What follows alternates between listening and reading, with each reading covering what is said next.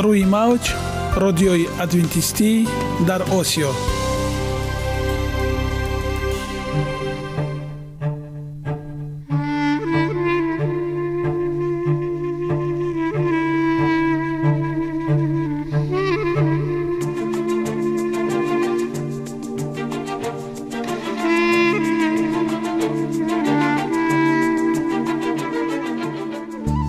با عرض سلام به شما شنوندگان عزیز.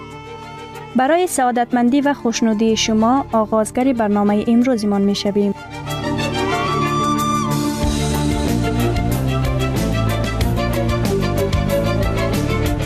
برنامه های ما شامل سه بخش می باشند. بخش اول سلامتی که در آن ما به شما طرز حیات سالم جلوگیری از امراض و غذاهای سالم را پیشنهاد می نماییم.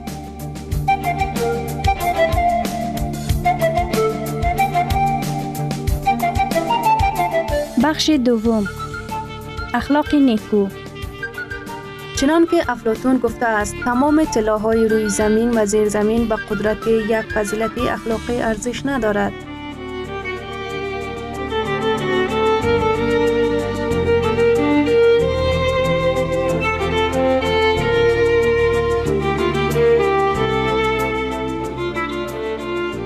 بخش سوم. نوری معرفت. رازهای نهانی نبوت ها در کتاب مقدس.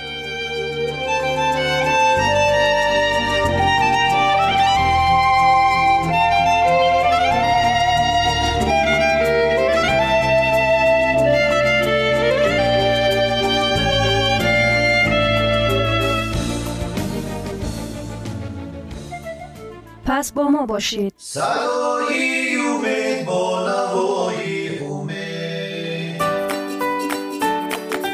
جسم سالم عقل سالم سالم بودن خوشبخت بودن است. خوشبخت بودن است.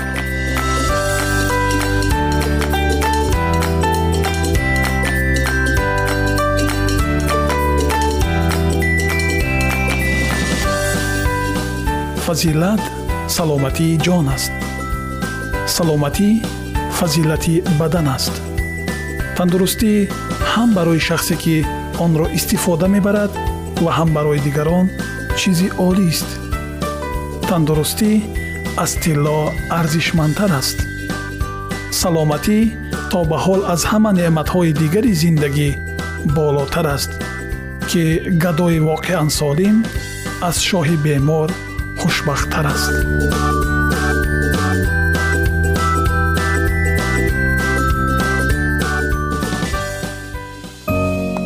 оиди мавзӯъҳои саломатии шумо метавонед дар сомонаи саломат клаб маълумоти бештарӣ пайдо намоед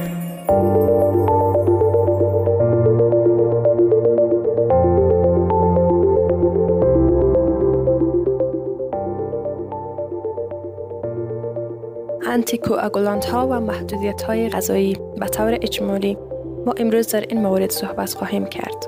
نقشی از وی انتیکوگولانت در تداوی وارفرین وظیفه علقه کننده ویتامین K را بلاک نموده که ویتامین K در برگ های سبز و سویا دریافت می گردد. برگ های سبز و سویا می تواند با anticoagulant ها استفاده گردد. ثبات یک کلید است. یک برنامه برای تست های منظم INR بسیار مهم است و تغییر در رژیم غذایی ضرورت به تست های متکرر INR دارد. ما باید در میان تغذیه برای یک فرد سالم و یک فرد مریض تفاوت قائل شویم. قسمی که شما ملاحظه نمودید هدف نشر رادیوی ما فهماندن و تحریک نمودن شنونده ها برای روش زندگی سالم تر است. ما برای شنونده های خود دوا توصیه نمی کنیم بلکه همیشه شنونده های خود را به توصیه دکترهایشان تشویق می کنیم. توصیه نمودن دوا از طریق رادیو و تلفن هرگز کار درست نیست. هرچند که ما می‌فهمیم تعداد از شنوندگان ما نسخه دکترشان را دارند و همراه بعضی ادویه باید بعضی غذاها محدود گردد. همچون یک حالتی وجود دارد و تعدادی از مردم خصوصا کسانی که سنشان زیاد است به هدایت ضرورت دارند. سوال این است کدام غذا را یک گیاهخوار در زمان گرفتن وارفرین صرف می تواند. انتیکوگولانت ها به نام رقیق کننده های خون هم یاد می شود. برای بعضی مریض ها گفته می شود که محصولات سویا من است و همچنان سبزیجات سبز و تعدادی از جوس ها و میوه ها ماهی و مرغ توصیه می شود. بسیاری از مردمان پیر به این دوا به این دوراهی روبرو می شوند. این در حقیقت یک سوال بسیار مهم و بجا در رابطه با رقیق کننده خون می باشد. وجودی که بسیاری از مردمان کهنسال به این دو راهی روبرو می‌شوند رژیم غذایی برای همه کسانی که وارفرین می‌گیرند ممکن یک مشکل باشد.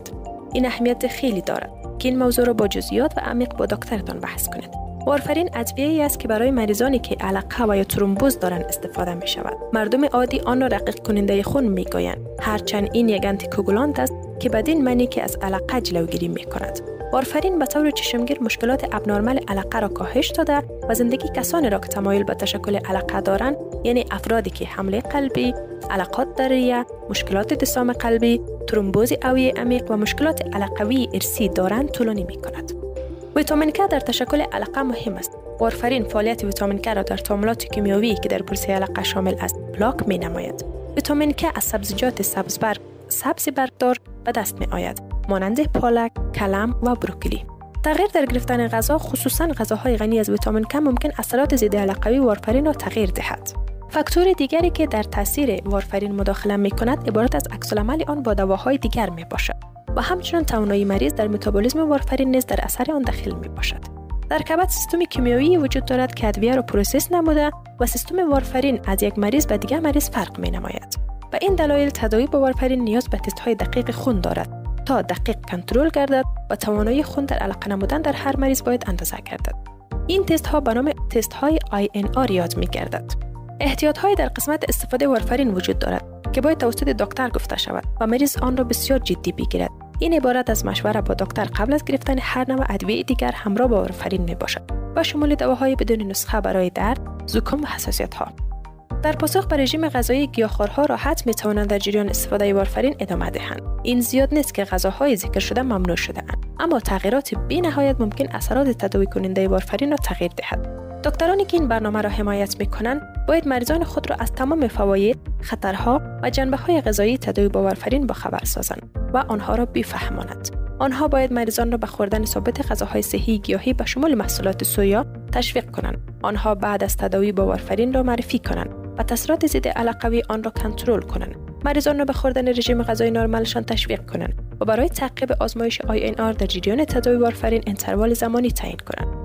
اگر آنها با تغییرات غذایی مواجه شدند باید مریضان را به چک نمودن آر مکرر طبق نیاز تشویق کنند کنترل دقیق آر و همکاری میان مریض و دکتر بسیار مهم است تعداد از لابراتوارها خدمات مشاوره‌ای برای مریضان به خاطر اداره درست آر را اندازی می کنند. اگر تاثیرات وارفرین دقیق کنترل نگردد، اگر خون مریض بسیار رقیق گردد، مریض خونریزی شدید خواهد داشت. آنها ممکن تمایل زیادتر به تشکل علقه را در صورتی که تغییر زیاد در آر موجود باشد داشته باشد. خب برای خلاصه نمودن امروز ما در مورد ارتباط میان ادویه ضد علقه و تغذیه صحبت کردیم. یک برداشت وجود دارد که افراد گیاهخوار در وضعیت مشکل قرار می گیرند زمانی که نیاز به تداوی با ادویه ضد علقه پیدا می کنند این حقیقت نیست. با طور خلاصه صمیمانه با دکترتان همکاری کنید.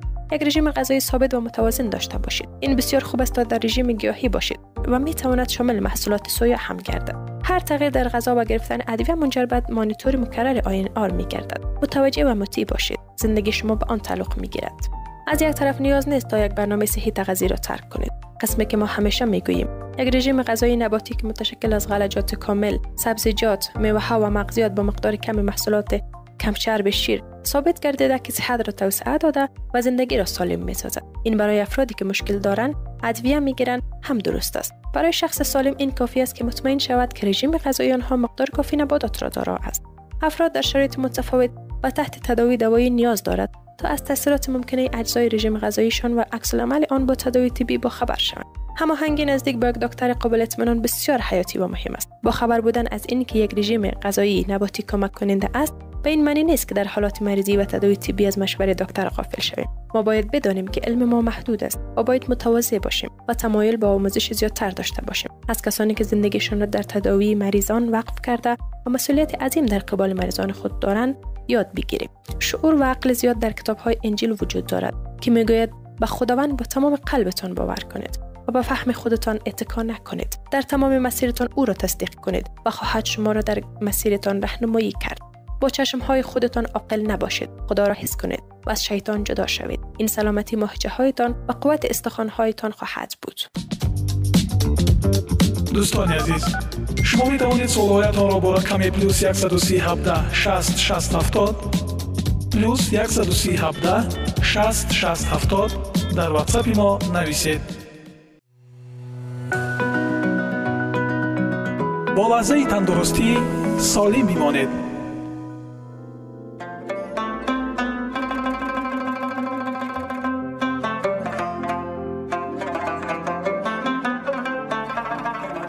سلام و وقت بخیر.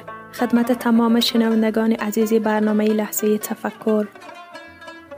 خوبان من سلسله برنامه های لحظه تفکر گرفته شده از کتاب لطفا گسفن نباشید.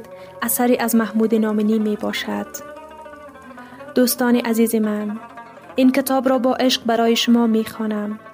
قسمی که از نام برنامه ما واضح است لحظه تفکر.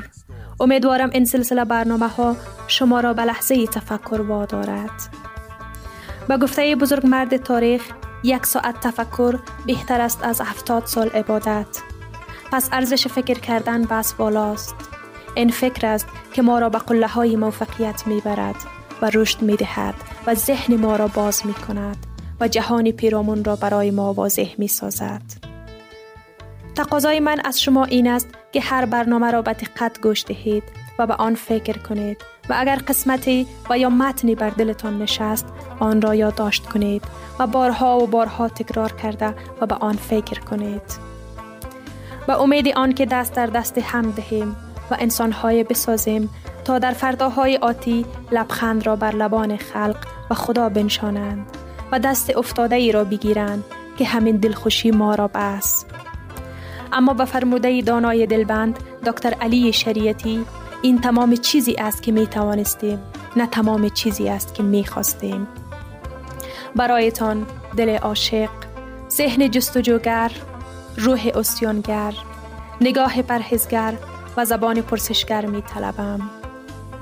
اینک به برنامه امروزی لحظه تفکر گوش فرا دهید.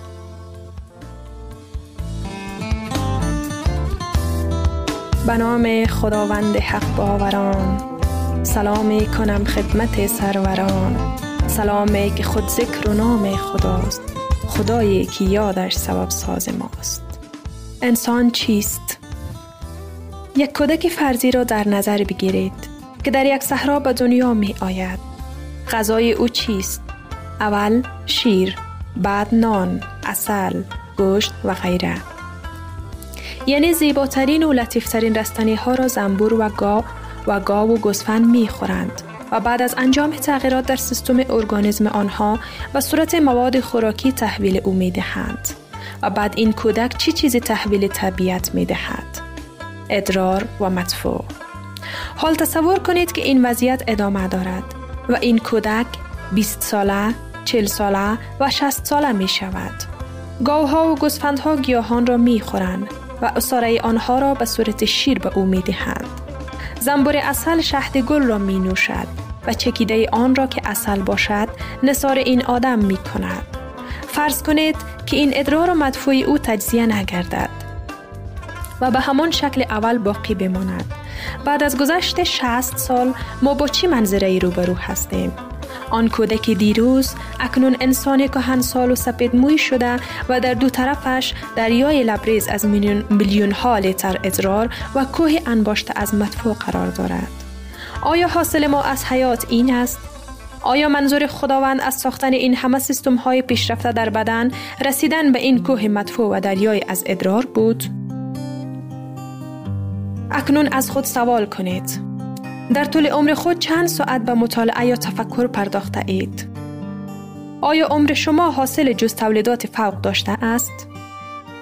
حکایت بانک زمان تصور کنید حساب بانکی دارید که در آن, رو در آن هر روز صبح 86400 تومان به حساب شما وارز می گردد و شما فقط تا آخر شب فرصت دارید تا همه پولها را خرج کنید چون آخر وقت حساب شما خود به خود خالی می گردد.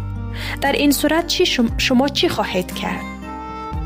البته سعی می کنید تا آخرین ریال را خرج کنید.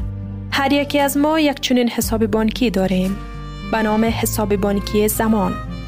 هر روز صبح در بانک زمان شما 86400 ثانیه وارز و تا پایان شب به پایان می رسد.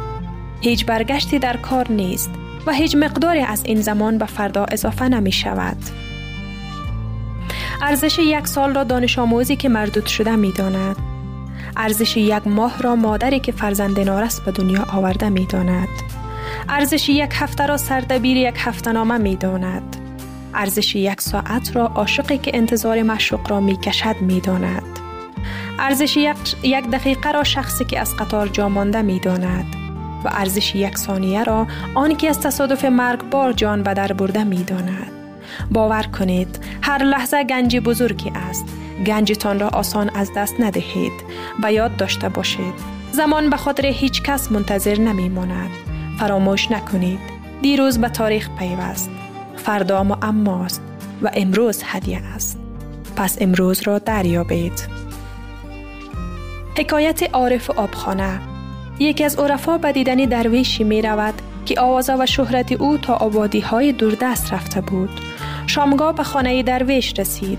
خود را مسافر گم کرده راه معرفی کرد. تا به بهانه مهمانی به علت شهرت او پی ببرد. چند روز می گذرد مشاهده می کند که غذای میزبان همیشه اندکی نان خشک یا آب است.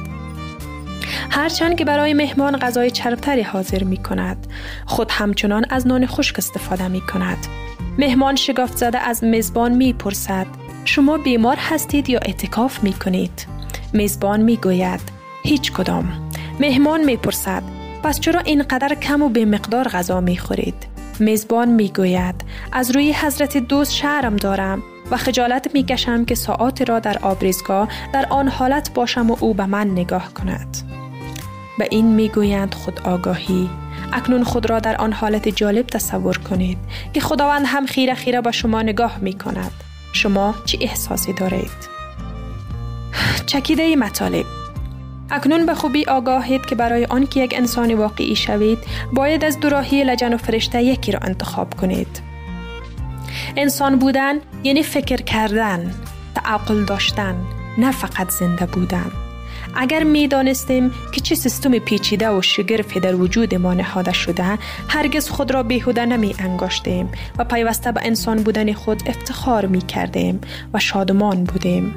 جان کلام بزرگی ما به هدفی است که در سر داریم و آن را می جوییم شما اکنون چی هدفی در سر دارید؟ به همان میزان عظیم هستید.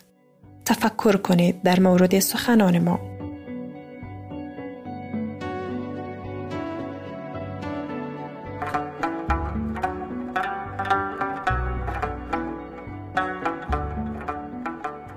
گرامی ترین ارزش خانوادگی اخلاقی نیکوست و همانا با ارزشمندترین بنیازی عقل است.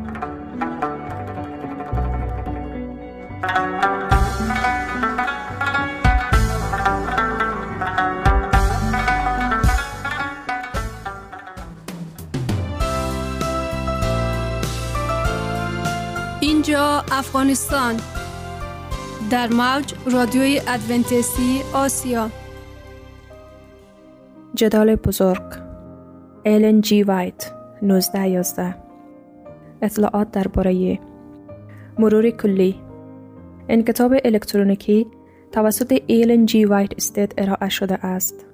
در مجموعه بزرگتر کتاب های آنلاین رایگان در وبسایت ایلن جی وایت Estate گنجانیده شده است. و دنبال سربازان خود به محل شتافت و به سربازان دستور داد تا شعله های آتش را خاموش کنند. اما به سخنان او توجهی نشد. سربازان در خشم خود شمشیرهای آتشین را بر اتاقهای مجاور معبد پرتاب کردند و سپس با شمشیرهای خود آنهایی را که در آنجا پناهگاهی پیدا کرده بودند قتل عام کردند. خون مانند آب از پله های معبد سرازیر شد. هزاران هزار یهودی کشته شدند.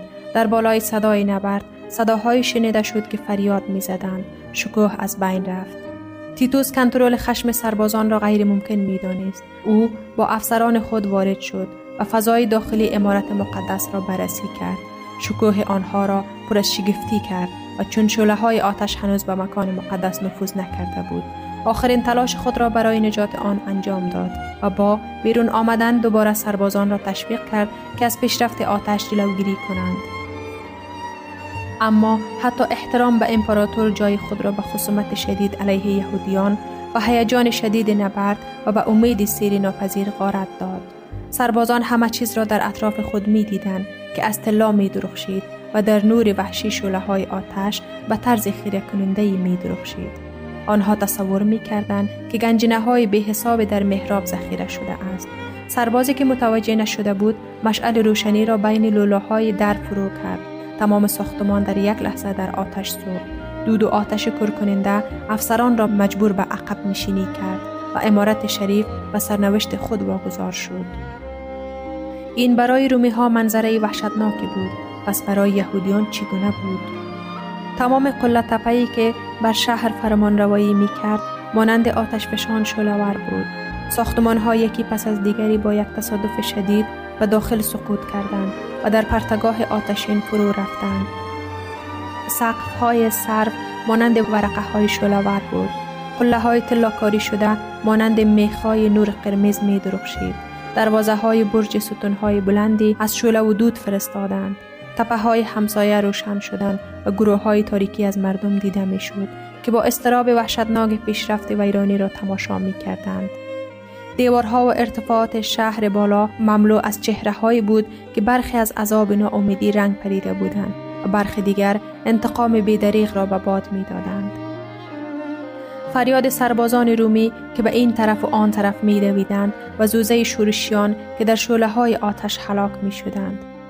با غرش آتش و صدای رد و برق چوب های سقوط می آمیخت.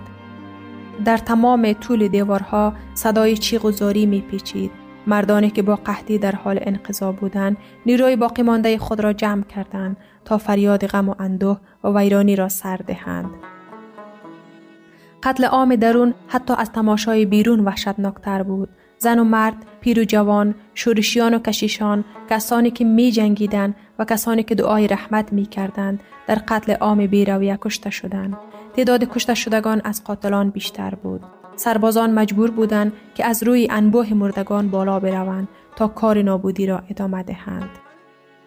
پس از ویرانی معبد تمام شهر به زودی به دست رومیان افتاد. رهبران یهودیان برجهای تسخیر ناپذیر خود را ترک کردند و تیتوس آنها را منزوی یافت. او با تعجب به آنها خیره شد و اعلام کرد که خداوند آنها را به دست او داده است. زیرا هیچ موتوری هر چند قدرتمند نمی توانست در برابر آن نبردهای شگفت انگیز پیروز شود. شهر و معبد هر دو با پایه های خود یکسان شدند و زمینی که خانه مقدس روی آن قرار داشت مثل مزرعه شخم زده شد. در محاصره و کشتار پس از آن بیش از یک میلیون نفر کشته شدند. بازماندگان به عنوان اسیر برده شدند. به عنوان برده فروخته شدند به روم کشانده شدند تا پیروزی فاتح را تجلیل کنند. به سوی حیوانات وحشی در آمفیتیاترها پرتاب شدند و یا هم به عنوان سرگردان و بیخانمان در سراسر زمین پراگنده گشتند. یهودیان قید و بند خود را جعل کرده بودند. جام انتقام را برای خود پر کرده بودند. در ویرانی مطلقی که به عنوان یک ملت بر آنها وارد شد و در تمام مصایبی که در پراگندگی آنها به دنبال آنها آمد آنها فقط محصول را درو می کردند که با دستان خود کاشته بودند. پیغمبر می فرماید ای اسرائیل خودت را هلاک کردی زیرا به دلیل گناه خود سقوط کرده ای. رنج آنها غالبا به عنوان مجازات است که با حکم مستقیم خدا بر آنها اوج می شود و دین ترتیب فریبکار بزرگ به دنبال پنهان کردن کار خود است. یهودیان با ترد سر سرسختانه محبت و رحمت الهی باعث شده بودند که حمایت خداوند از آنها سلب شود و شیطان بر اساس میل خود بر آنها حکومت کند. ظلم های وحشتناکی که در تخریب اورشلیم انجام شد نمایش از قدرت انتقام جویانه شیطان بر کسانی است که تسلیم او می شوند. ما نمی توانیم بدانیم که چقدر به مسیح برای صلح و حمایتی که از آن برخورداریم مدیونیم. این قدرت بازارنده خداوند است که مانع از آن می شود که بشر به طور کامل تحت کنترل شیطان قرار گیرد. نافرمانان و ناسپاسان دلیل بزرگ برای قدردانی از رحمت و شکیبایی خداوند در مهار قدرت ظالم و بدخیم شرور دارند. اما وقت انسانها از حدود بردباری الهی عبور کنند آن محدودیت از بین می رود. خداوند در برابر گناهکار به عنوان مجری حکم در برابر تجاوز نمی ایستد. اما رد کنندگان رحمت خود را به حال خود واگذارد تا آنچه را که کاشته اند درو کنند. هر پرتو نور رد شده، هر هشدار تقدیر شده یا نادیده گرفته شده، هر اشتیاق افراد شده، تخطی از قانون خدا بذری است که کاشته شده و محصول بیوقفه خود را می دهد.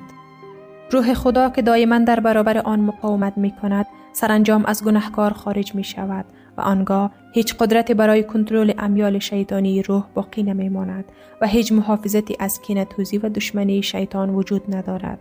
ویرانی اورشلیم هشدار ترسناک و جدی برای همه کسانی است که از پیشنهادات فیض الهی دست و پا می‌زنند و در برابر دعاهای رحمت الهی مقاومت می کنند. هرگز شهادت قاطعتری مبنی بر نفرت خدا از گناه و مجازات حتمی که بر گناهکار خواهد آمد داده نشده است. پیشگویی ناجی در مورد دیدار داوری اورشلیم تحقق دیگری است که آن ویرانی وحشتناک جز سایه‌ای کمرنگ از آن بود. در سرنوشت شهر برگزیده ممکن است عذاب جهانی را ببینیم که رحمت خدا را رد کرده است و شریعت او را زیر پا گذاشته است. تاریکی است سوابق بدبختی بشر که زمین در طول قرنهای طولانی جنایت خود شاهد آن بوده است. قلب بیمار می شود و ذهن در تفکر غش می کند. نتایج حولناک رد اقتدار بهشت بوده است اما صحنه در عین حال تاریکتر در افشاگری های آینده ارائه می شود سوابق گذشته صف طولانی قوقاها درگیری ها و انقلاب ها نبرد جنگجو با سر و صدای آشفته و جامعه های قطور در خون اینها چی هستند برخلاف وحشت آن روز که روح بازدارنده خدا به طور کامل از شریر بیرون می آید و فرشتگان خود را با صدای بلند شیپور می فرستد و برگزیدگان او از چهار سمت از این سر تا آن سوی آسمان جمع خواهند شد. آنگاه کسانی که انجل را اطاعت نمی کنند هلاک خواهند شد و با درخشندگی آمدن او هلاک خواهند شد. شریران مانند اسرائیل قدیم خود را هلاک می کنند. آنها به گناه خود سقوط می کنند. آنها با یک زندگی گناه خود را چنان از خدا جدا کرده اند که ذاتشان از شر آنچنان پست شده است که تجلی جلال او برای آنها آتشی سوزنده ای است. بگذارید مردم مراقب باشند. مبادا از درسی که در کلام مسیح به آنها منتقل شده از غفلت کنند. همانطور که به شاگردان خود در مورد نابودی اورشلیم هشدار داد و نشانه از ویرانی نزدیک به آنها داد تا بتوانند فرار کنند. پس جهان را از روز نابودی نهایی هشدار داده و نشانه های از نزدیک شدن آن به آنها داده است تا که هر کی بخواهد از خشم آینده بگریزد. عیسی می‌گوید در خورشید در ما و در ستارگان نشانه های خواهد بود و بر زمین پریشانی ملت ها. کسانی که این منادی های آمدن او را می بینند باید بدانند که نزدیک است حتی بر درها. پس مراقب باشید. این سخنان پند اوست. آنانی که به آن توجه کنند در تاریکی رها نخواهد شد تا آن روز غافل آنان را فرا گیرد. اما برای کسانی که بیدار نیستند روز خداوند مانند دوز در شب می آید. جهان به اندازه یهودیان برای دریافت اختار منجی در مورد اورشلیم آماده نیست که این پیام را برای این زمان اعتبار دهد. هر وقت ممکن است روز خدا قافل را فرا خواهد گرفت. وقت زندگی در دور بی تغییر خود در جریان است. وقتی مردان در لذت تجارت ترافیک پول در آوردن غرق می شوند. هنگامی که رهبران مذهبی پیشرفت و روشنگری جهان را بزرگ جلوه می دهند و مردم در امنیت کاذب غرق می شوند. آنگاه همان طور که دزد نیمه شب در خانه محافظت نشده دزدی می کند ویرانی ناگهانی بر بی توجهان و بی خدایان خواهد آمد و آنها نخواهند گریخت. شنوندگان عزیز در لحظات آخری برنامه قرار داریم. برای شما از بارگاه منان صحتمندی و تندرستی اخلاق نیکو نور و معرفت الهی خواهانیم. تا برنامه دیگر شما را به الله پاک میسپاریم.